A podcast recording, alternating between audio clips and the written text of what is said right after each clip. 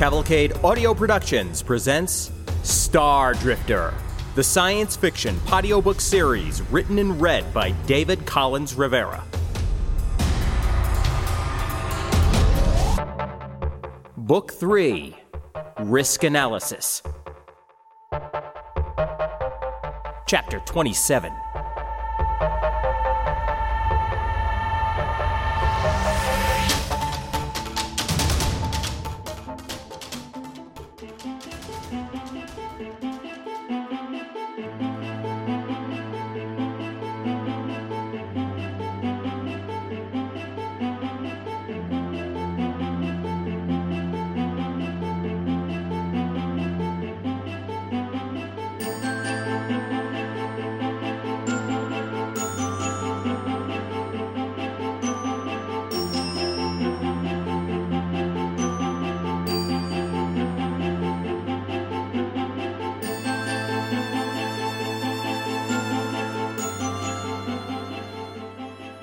I didn't know anyone was out there until they banged on the hall. One, two, three thumps.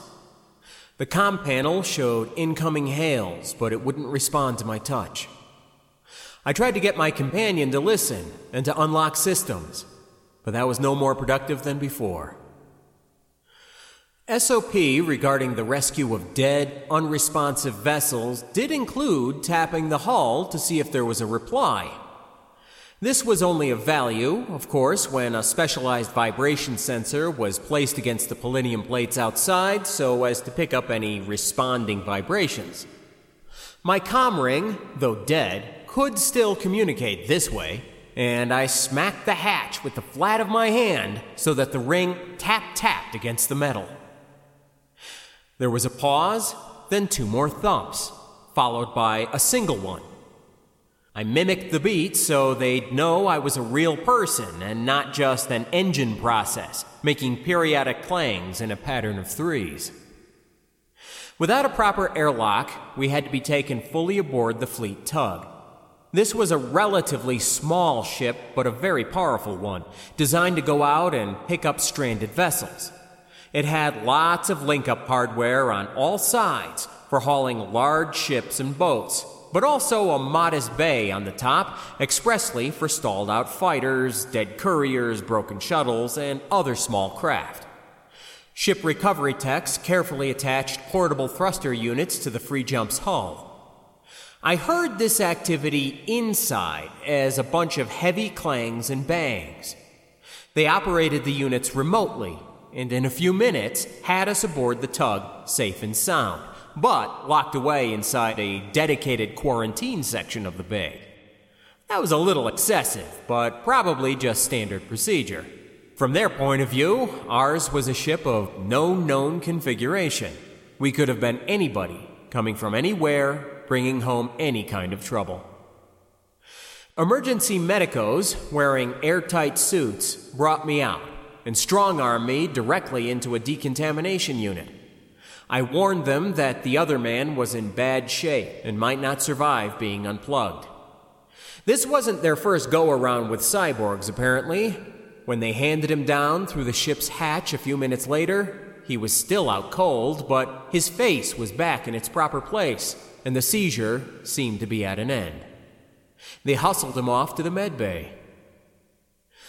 Though I learned an awful lot about my jump companion in the weeks and months to come, whether from deep-delving background checks by a small army of intelligence researchers, continual status reports, and various medical, mental, and biomechanical assessments, that one glimpse of the guy, lying in seemingly perfect repose upon the back of a medico roller retreating through the companionway, would be the last time I ever set eyes on him. I also told the doctors that I'd been hit with a radiation burst of unknown strength or composition for at least several seconds' time. For my honesty, I got a blisteringly hot shower and complete scrub down with stiff brushes all over my body, even those places stiff brushes should not touch. I didn't complain. They then confirmed that their med sensors were showing some systemic cell damage, consistent with moderate neutron exposure. They gave me a goopy-looking anti-rad concoction with a long needle to the thigh. That hurt a lot, and it gave me terrible diarrhea that first day, but neither of those things were as bad as internal bleeding or organ failure, so I still didn't complain. The medicos assured me, in fact, that I would be perfectly fine within a week or so, and they turned out to be right. The entire time, uniformed characters on the other side of the quarantine glass asked questions, lots and lots of questions, which I refused to answer. I did give them contact information for both Meerschaum and United Humanity, which they were inclined to ignore in favor of their own military interrogation protocols. This was a fleet vessel, after all. There were also some self-important types aboard from the Route Management Authority, who acted all intimidating, but they didn't even know what to ask. "What have you done to us?" Christmas demanded, and I really thought he was going to dash at me. He stood in the companionway to the cockpit, hands bunched at his sides, eyes radiating fury. But Barney and two of his people were just climbing in from the airlock behind, and they made for an impressive trio, especially since they were all visibly armed, holsters strapped outside their pressure suits. "It's not what you think," I replied the moment my helmet was off, trying to nip any rash acts in the bud. Behind us, in the opposite direction down the companionway, Dieter stuck his head out from engineering. He must have wondered what the commotion was all about, but he cursed when he saw us standing there. The engineer jumped back into his room and resealed the hatch with a metallic clump. I stepped over and hit the comm button next to it. "Dieter, don't smash anything we need. This isn't what it looks like." But he didn't reply. "Dieter!" "Hi," Stina said to the newcomers as their own helmets came off, her expression unchanged from the last time I'd seen her, from every time I'd seen her. "Hello," Barney replied with a friendly smile. "I'm Barney." "Don't you come any closer!" John shouted then from his seat at the table, as if he'd just noticed them. He jumped to his feet, looking terrified, wild-eyed, manic. He held a plastic spoon in his hand in a threatening manner. The armed group complied. They didn't approach and they didn't draw their weapons. They didn't even laugh, which I thought was kind. "There's a story to this," I said. "Just calm down, everybody, and let me explain." "You sold us out," Chris challenged, finally taking those menacing steps my way. But I kept him at arm's length, holding my helmet out between us. He swung with all his might and missed, then kept trying. He was scary when his dander was up. "I did not! They want to help!" "Are they U H? Because if they're not U H, they have no reason to help us, and you brought them here!" "Quit doing that, would you? They want the spy ring, not us! They can help Mavis, and they can help the ship!" "Team wouldn't help us!" Chris railed, then slipped on some trash and fell to his knees. He popped right back up again, though, and finally got a clip in on my face, right over the eye. It stung, but he hadn't really connected. And anyway, I'd been a super jerk to him all this time, so he owed me at least that much. "Enough!" Barney snapped and finally came forward, pushing Chris back like he was a rag doll. The big man held out one hand to keep my M L at a distance and placed the other on the sidearm at his hip.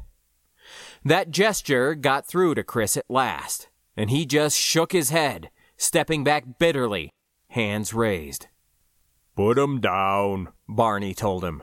"We're not here to hurt or arrest anyone. We're not with team. We just want to talk." "You collect the garbage on Centerline Avenue," Stina said then, still unmoved. "I've watched you."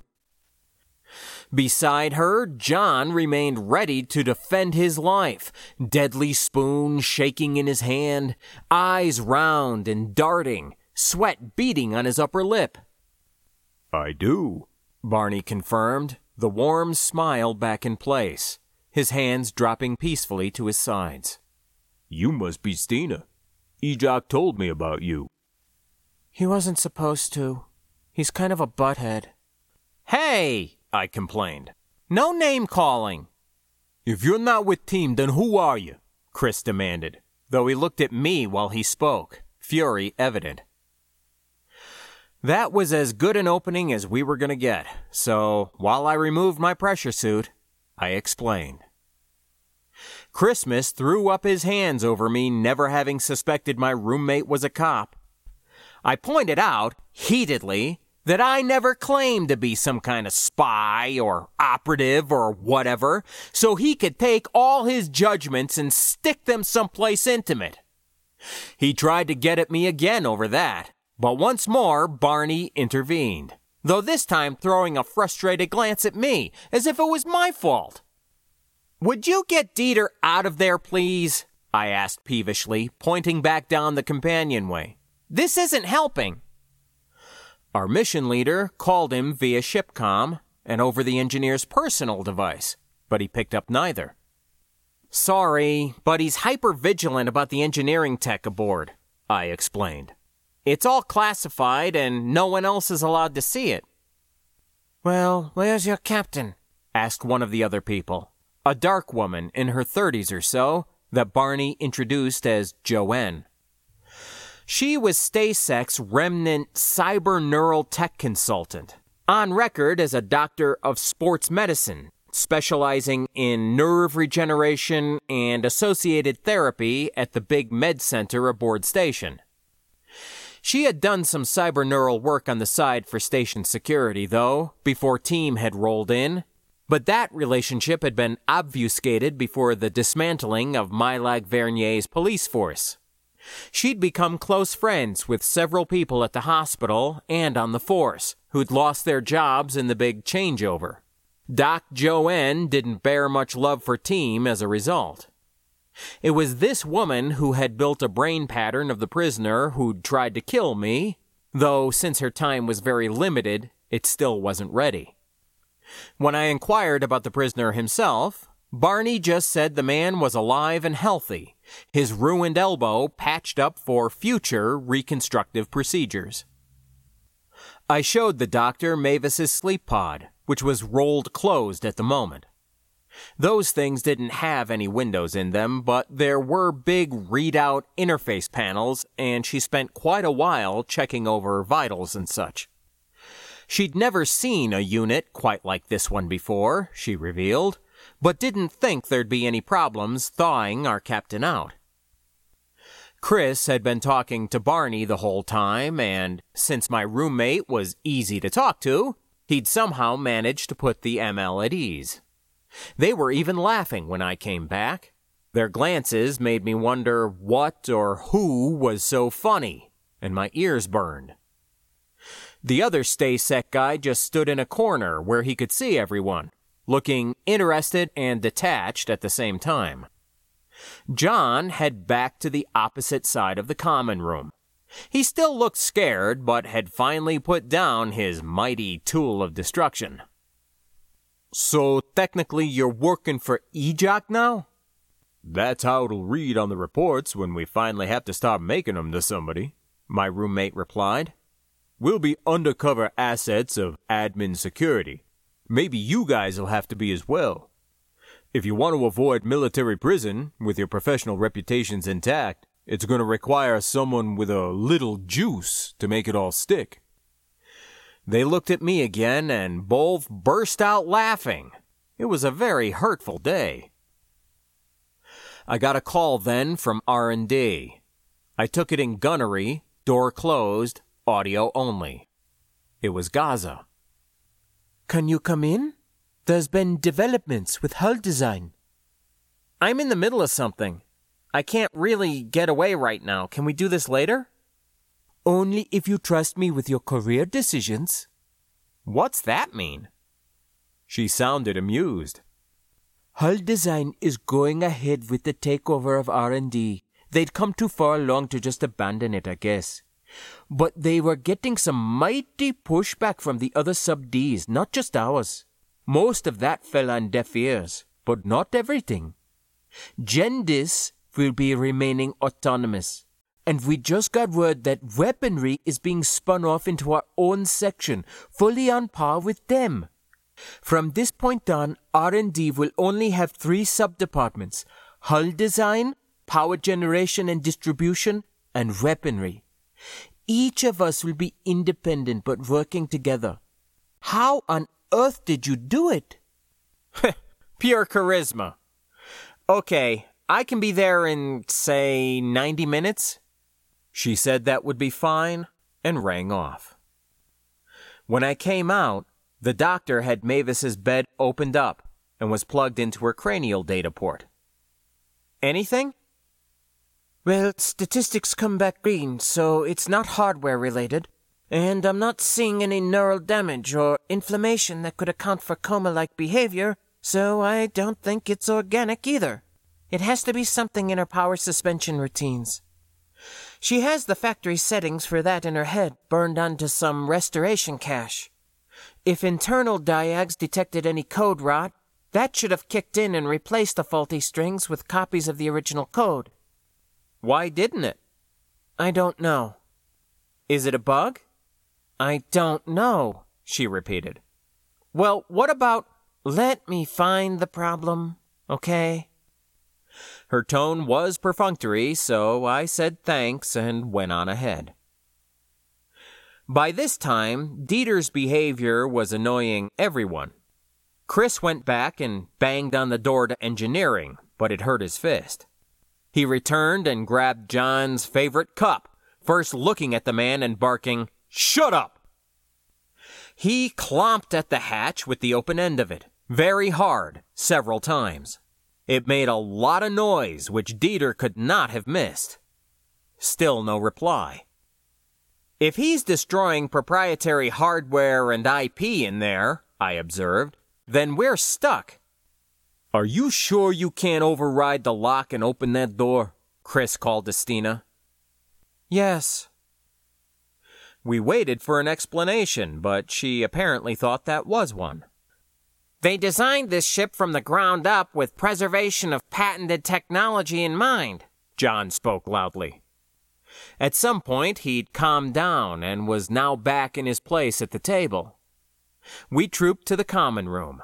He had a diagram of Shady Lady floating in front of him, and he pointed out highlighted areas as he spoke. Engineering is on its own control in electrical circuits and draws power from inside itself. It's like a vault. That's just stupid, I spat, feeling very annoyed.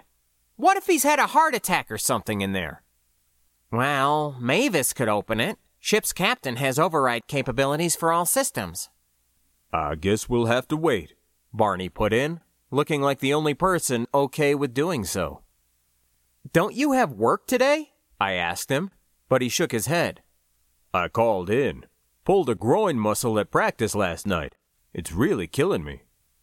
We had practice last night? No. He looked at me like I was a strange animal. You really aren't trained at this, are you?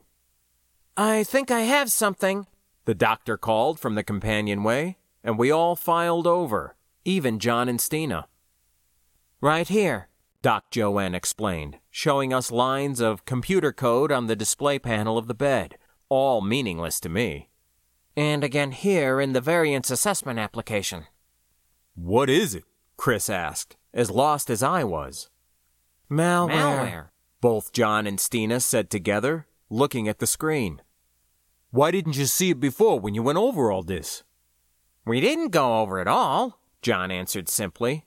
That would be impossible to do by eye. It would take years. We were looking at the firmware source code, Stina added with a shrug. No, this came from a high-level intrusion script, the doctor stated. Someone deliberately put it there, and I'm guessing it wasn't the captain herself. How hard would it be for someone to do that to her? I asked. Depends on the circumstances. If the cyborg is the careful type, it could be very hard. Wireless intrusions are easy enough to guard against, but working with strangers or the general public can be risky, especially other cyborgs. But really, anyone with malicious intent is a threat. But she didn't work with strangers, I said pointlessly, because maybe she did. Maybe one in particular. We all looked at each other. I didn't want to say it, because that would make it real. Stina didn't have a problem going there, though. I think it was Dieter. But why? Chris mumbled, looking very confused. Mavis must have seen something in engineering, I supplied, imagining it now.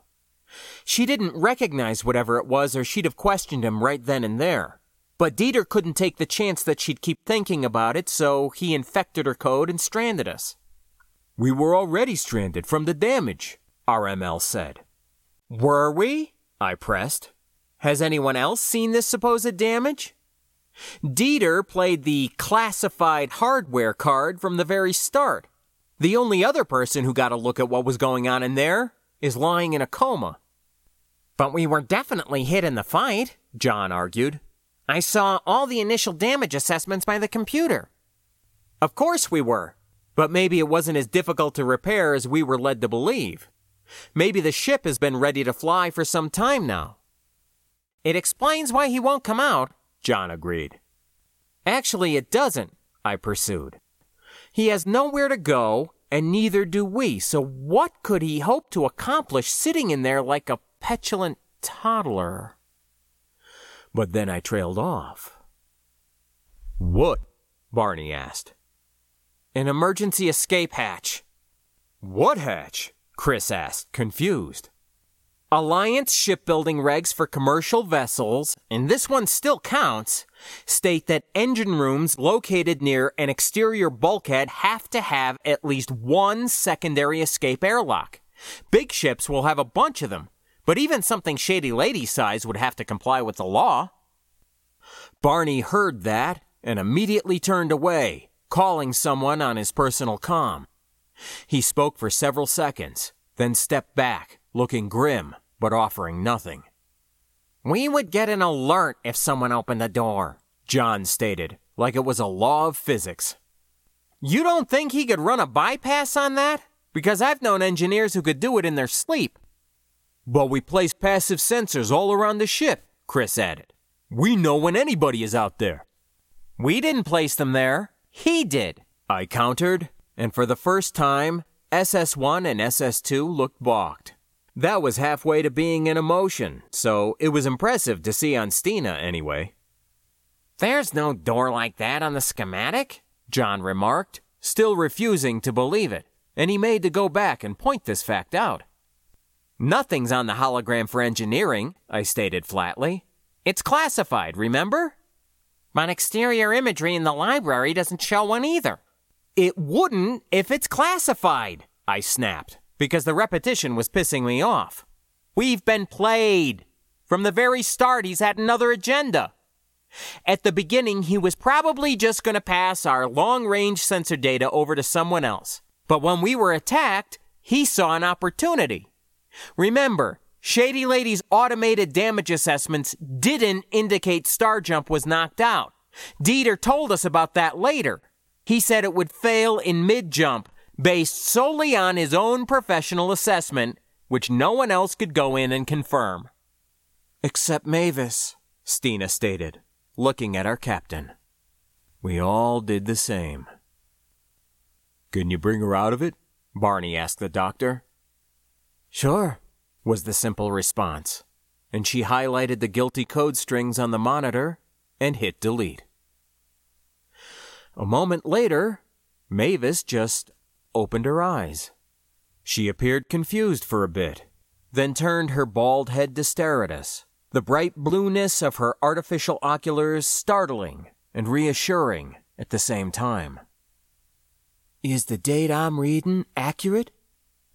Yep, I told her, smiling, feeling very happy in fact. She was quiet for a bit, assessing the familiar and unfamiliar faces standing over her. Well, there's nothing like a good night's sleep, she commented at last. What did I miss?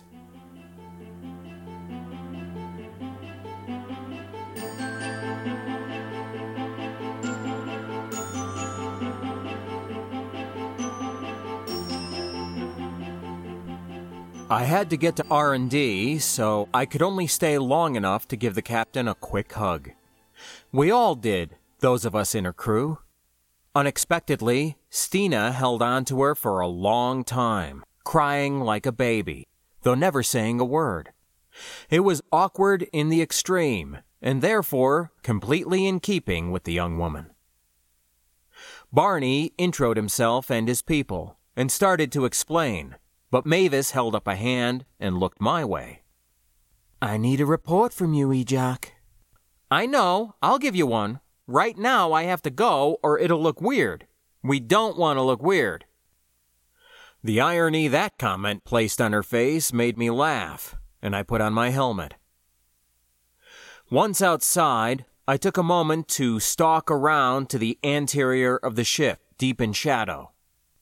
I popped on a tight suit lamp and looked for signs of the emergency airlock. The hull was covered in the black plates that made Shady Lady so hard to detect, and nothing seemed obvious at first. I finally noticed one particular plate that could easily have been covering a human-sized hatchway. On the station hull right below it were some subtle scuff marks, as if from booted feet, coming and going. I called the others inside to report what I'd found and then went back aboard the station. When I got to R and D, the place was in a tizzy, people bustling back and forth, some of them running across the big bay with hardware and printouts. Jake threw daggers at me from behind his desk, shouting as I passed by, "This is all you're doing!" The team kids were busy in the weaponry office, packing up equipment and supplies again. They looked really excited, except for the three that had put in for transfer. I heard later that Floy had refused to cancel those for them, the traitors. Gaza and Floyene were meeting with project management in the big conference room, but the kids told me I was supposed to join them when I arrived. This I did immediately, though stopping first to grab a Joe from the galliette, and to get more angry commentary from C P M oh six Jacob Hammerhulz, who stomped out of his office, following me as I passed by. "They don't need more management and hull design, so I'm sidelined. They've got me pegged for efficiency verification, rereading everyone else's forms and reports just to make sure they're all filled out right. But here you are, smelling like a rose. This was your plan all along, wasn't it?" I just smiled and sipped my coffee. It tasted so good. "You're a twerp!" he shouted at my retreating back. "A twerp!" He got the attention of some of the guards standing around. They were used to Jake and his outbursts by now, or at least they'd learned to endure them. Project management had gotten a bit of a shake-up when team took over, just like everything else. It was now composed of a mix of admin and military muckety-mucks, and I'd only ever seen any of them at big department-wide meetings. They had their own security escort, some of whom stood at attention outside the room. They checked my ident before letting me pass. As it turned out, only four of the project managers were in there with my two bosses. I walked over and sat next to Gaza and Floy. I got looks because of the coffee, so I took another sip. A silver-haired woman in a team uniform and with the rank of eight watched me with curious eyes. I had no idea who she was. "You don't fall into any regular category of personnel regarding this project, Mister DeSantos," she said. "Is that a good thing or a bad thing?" "It's a mighty uncomfortable thing," she replied. "You have the entire department on edge. I would never have an admin spook working for me if I had a choice. The B O D is wrong on this point. I'm stating that for the record. It's my right and my duty as an officer to do so." "Okay," I replied quietly, then took another sip. I made slurpy sounds. Out of the corner of my eye, both Floy and Gaza looked mortified. "You have split priorities," she continued. "You couldn't even be here on time when you were summoned." "No one summons me," I interrupted firmly. "I'm not team. I'm not even a corporate space citizen. I'm here because this is a meeting I want to attend. I will not waste time kowtowing to your pride or hierarchy. I helped uncover something nasty aboard this station, and I'm not certain yet how high up the rot here goes. I've also helped elevate weaponry to the status and respect it deserves. If you want a free jump warship that can actually fight a battle once it gets where it's going, then you need the best people for the job. Our department now requires a fleet liaison, and we expect C P S oh seven Floyene Newellin to fill that position. We also need an admin liaison." "And that would be you, I suppose?" she asked. Accused, really. "No, that would be C P M oh six GazaMator, who is overdue for advancement, I might add, which I'll be looking into. Managers and the other sub-Ds who have been far less productive seem to be moving up just fine, so it rather stinks of cronyism." "You don't outrank anyone in this room," a man in an ill-cut, dark blue suit sitting at her side bellowed. "My original mandate from admin security was to look for gross inefficiency in R and D. That mission has taken me down some literal dark alleys, but it still stands.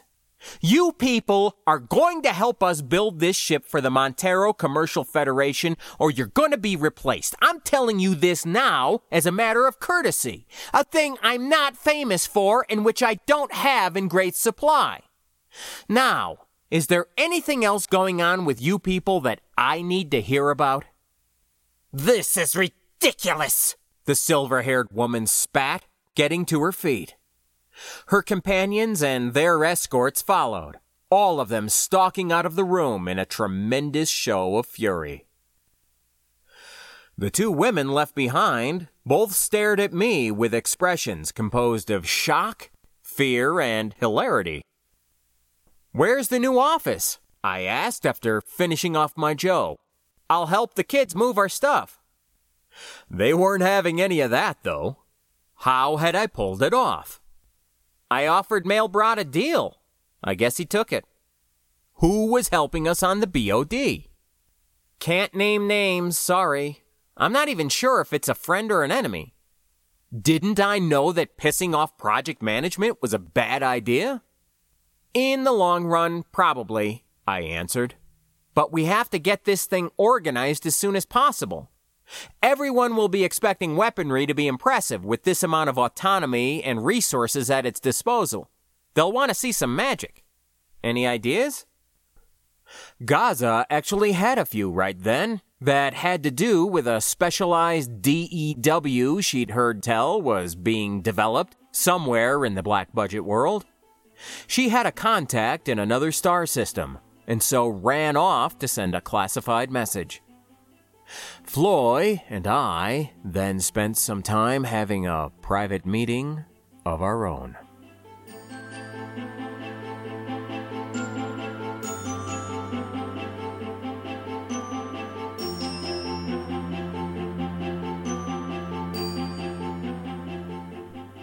Weaponry's new digs were going to be repurposed from an extra workshop of hull designs, which meant there wasn't as much indiscriminate foot traffic going back and forth. I rather thought that was a shame, because you could always tell the general mood of the place by how manic or lackadaisical people seemed to be at any given moment. We would have our own team guards outside the room, a regular post with a desk and everything. It was scheduled to be built and installed within the week. Since the Galliette was pretty far away, I put in to have another one built out on this end of R and D, just to save us some steps. The freshers were a walk now too, so I put in for those as well. The others all thought this excessive, but I figured if we were going to do it, we may as well do it right. Barney called at one point just to tell me our friend was still M I A, despite ex-Stasec detectives scouring all the companionways. That was worrisome, but hardly surprising. Dieter would have had an escape plan in place for some time. How he intended to get out of the star system, I had no idea, but it was a safe bet he had one. With team's help, we would have stood a reasonable chance of tracking him down. Once caught, though, he could and almost certainly would reveal everything he knew about Shady Lady. That was a bridge we were not prepared to cross just yet. Barney mentioned in passing that Mavis had gotten into engineering. She wouldn't let anyone go in with her, but then came out after only a few minutes, looking very pissed off. The good news was that Starjump was fine, not even repaired, completely undamaged, but she otherwise confirmed our worst expectations. Dieter had removed certain power connections to the fusion reactor. The jump engine might be fine, but it couldn't get the juice it needed to function. And by removed, she meant that the linkages were nowhere to be found. She even dug through the various parts and pieces covered in the tarps. Shady Lady wasn't going anywhere. My roommate rang off after this, and I went back to work feeling a bit bleak. Work can be a solace, especially if you're mired by other things. That being said, shifting boxes and furniture around got old after a while. I eventually appropriated a red delivery drone on its way back from some errand or other, using the magic override code. We had everything moved to the new space in record time after that, including our big tri-D table, which everyone thought we'd have to leave behind. Some supply officer noticed the machine doing mundane cargo work and came over to scold us for inappropriate use of company equipment. Gaza told him to write a complaint to our admin liaison and to get out of the way, my crap attitude clearly rubbing off.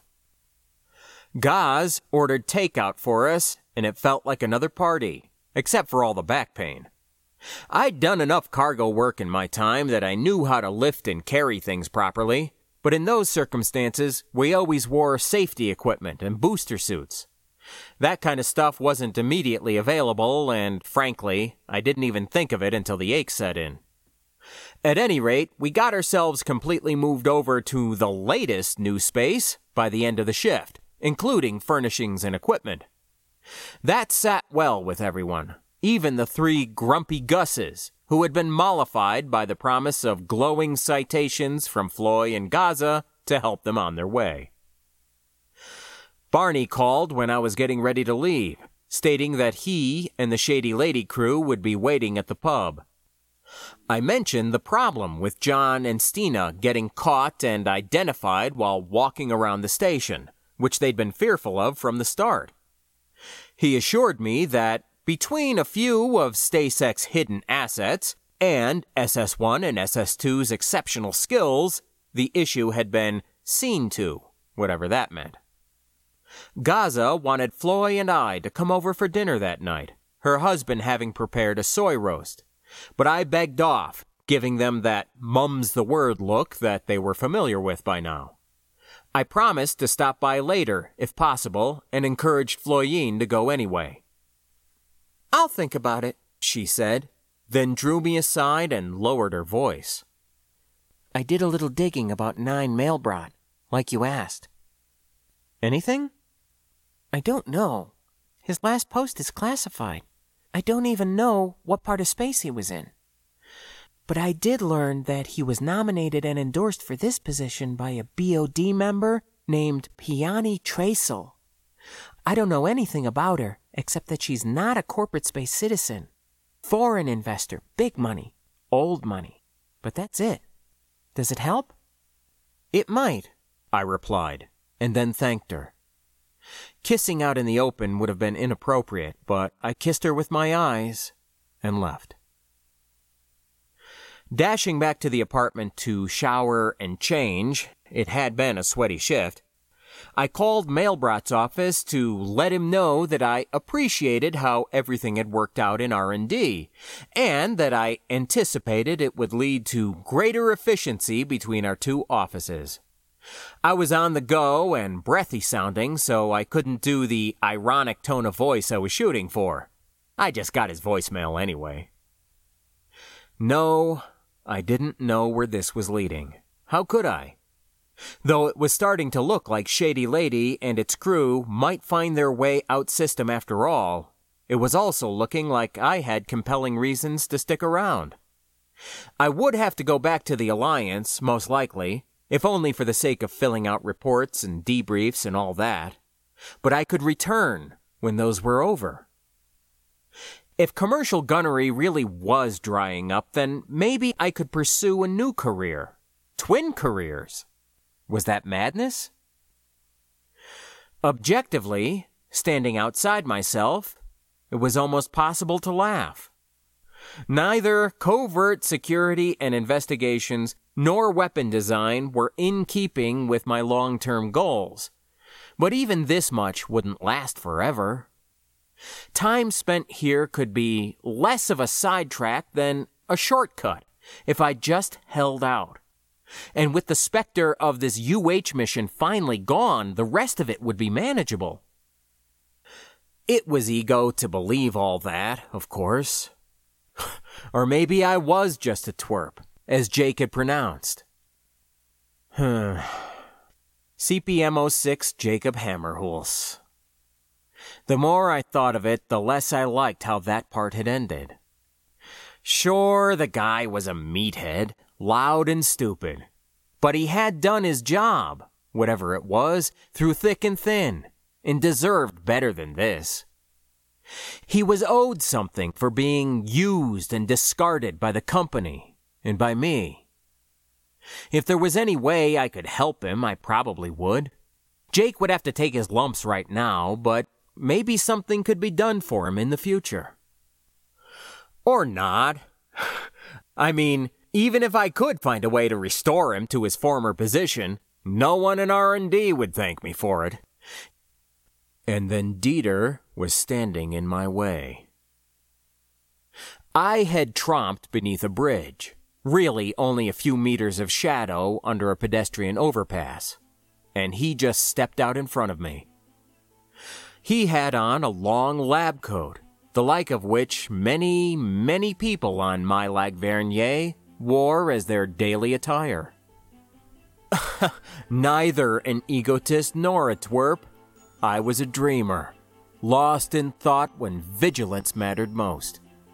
"Oh, come on," I complained loudly. "Again I'm jumped in the street? What's with this place?" "We need to talk," the engineer replied, and the hand in his coat pocket agreed with him for me.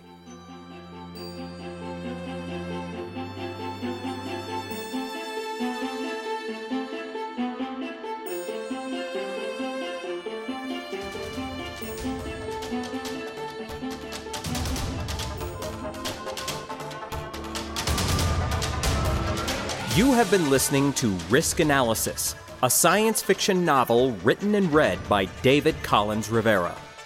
You can contact me at lostinbronx at gmail dot com. That's L O S T N B R O N X at Gmail. You can also check out my site at cavalcade audio dot com and sign up for my newsletter, where you'll find exclusive content and early releases. This story is copyright twenty sixteen by the author and is released under a Creative Commons Attribution Sharealike four point oh international license. Feel free to use it for any purpose, even commercial, and I encourage you to do so.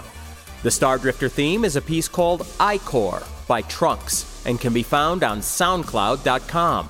The theme for Risk Analysis is called The Inventor by Zach Beaver and is available on soundcloud dot com.